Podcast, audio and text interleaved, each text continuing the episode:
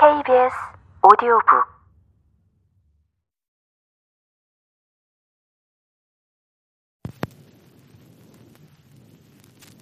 갑작스런 아버지의 죽음은 엄마와 나의 인생 행로를 급회전시켰다. 고등학교 입학 원서를 쓰기 한 달 전에 떠난 아버지로 인해 나는 상업고등학교로 진로를 틀었다. 상고를 졸업하면 은행에 취직할 수 있다는 담임의 적극적인 충고 때문이었다. 아버지의 빈소에 조문을 왔던 담임은 우리 집 형편을 한눈에 알아보았고 집안의 장남인 내게 현실적인 대안을 제시했다. 나는 상고 원서를 쓰고 와서야 엄마에게 마치 월급 봉투라도 들이밀듯 그 사실을 말했다. 누가 너한테 돈 벌어오라 했어? 엄마는 비명이라도 내뱉든 야단을 쳤으나 한편으론 빠르게 스쳐가는 안도의 표정마저 숨기지는 못했다. 엄마는 결국 눈물을 보였는데 그것은 아버지에 대한 그리움이 아니라 앞으로의 삶에 대한 두려움처럼 보였다. 가난한 집안에서 태어나 더 가난한 남자와 결혼했지만 알뜰하게 살림하는 게 자신의 유일한 의무라고 생각하고 살아온 엄마에게 아버지의 죽음은 갑자기 자식들과 함께 세상 한가운데로 내동댕이 쳐진 것이나 다름없었다.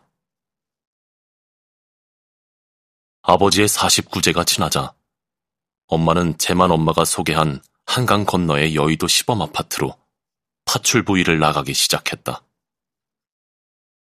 하지만 그것은 엄마에게 유난히 힘든 일이었다. 아무래도 다른 일자리를 구해봐야겠다. 그 집은 나와 여동생 또래인 남매가 있는 집이라고 했다. 내 새끼들하고 자꾸 비교를 하게 돼요.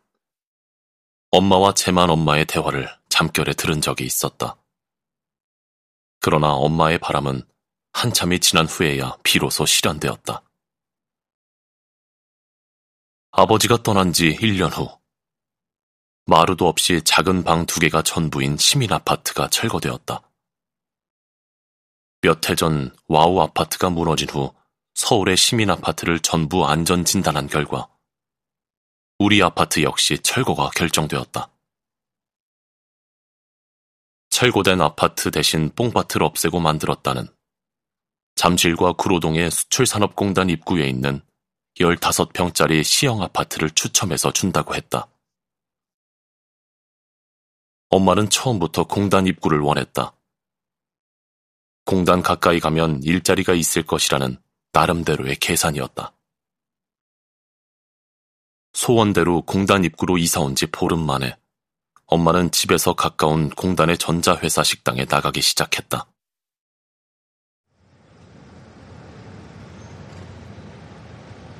공단 입구 게시판엔 늘 구인 광고가 붙어 있었다. 나는 엄마를 기다리다가 가끔 공단으로 가서 구인 광고판을 골똘히 들여다보곤 했다. 플라스틱 사출 견습공, 식사 제공. 구인 광고 앞에 서서 좀처럼 자리를 뜨지 못했다. 등록금도 제때 내지 못하는 고등학교가 아니라 저 사출 공장이 내 자리가 아닐까. 나는 어두워서 글자가 보이지 않을 때까지 서 있다가 갈라진 입술을 뜯으며 집으로 돌아왔다. 그때까지도 엄마는 돌아오지 않았다. 시형 아파트 바로 옆으로 난 공단으로 가는 길엔 아침이면 사람들이 빽빽하게 줄지어 출근을 했다. 전날 잔업을 하고도 아침이면 허옇게 뜬 얼굴로 줄지어 공단으로 들어가는 내 또래의 남녀들. 간혹 나보다 훨씬 앳돼 보이는 얼굴들도 보였다.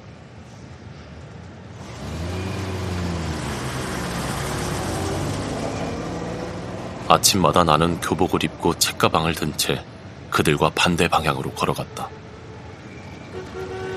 공단 방향으로 가는 사람들이 도로를 전부 차지하고 도도한 물결처럼 흘러갔기 때문에 나는 고개를 푹 숙인 채 거센 강물을 역류하는 작은 물고기처럼 비틀거리며 걸었다. 그들의 뒤를 따라가 전자부품을 조립하거나 납땜을 하는 것이 옳지 않을까. 그때마다 머릿속을 떠나지 않는 생각이었다.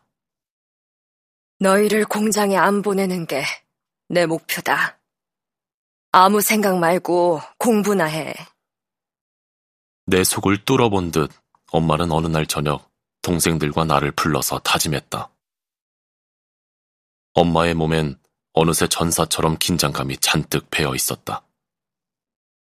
그러나 긴장된 몸은 언제부터인가 자꾸 코트로 가려져 버렸다. 나는 가져오기 싫은데 주방장을 나눠줘야 해서. 나 혼자 못하겠다고 잘난 체 할 수도 없고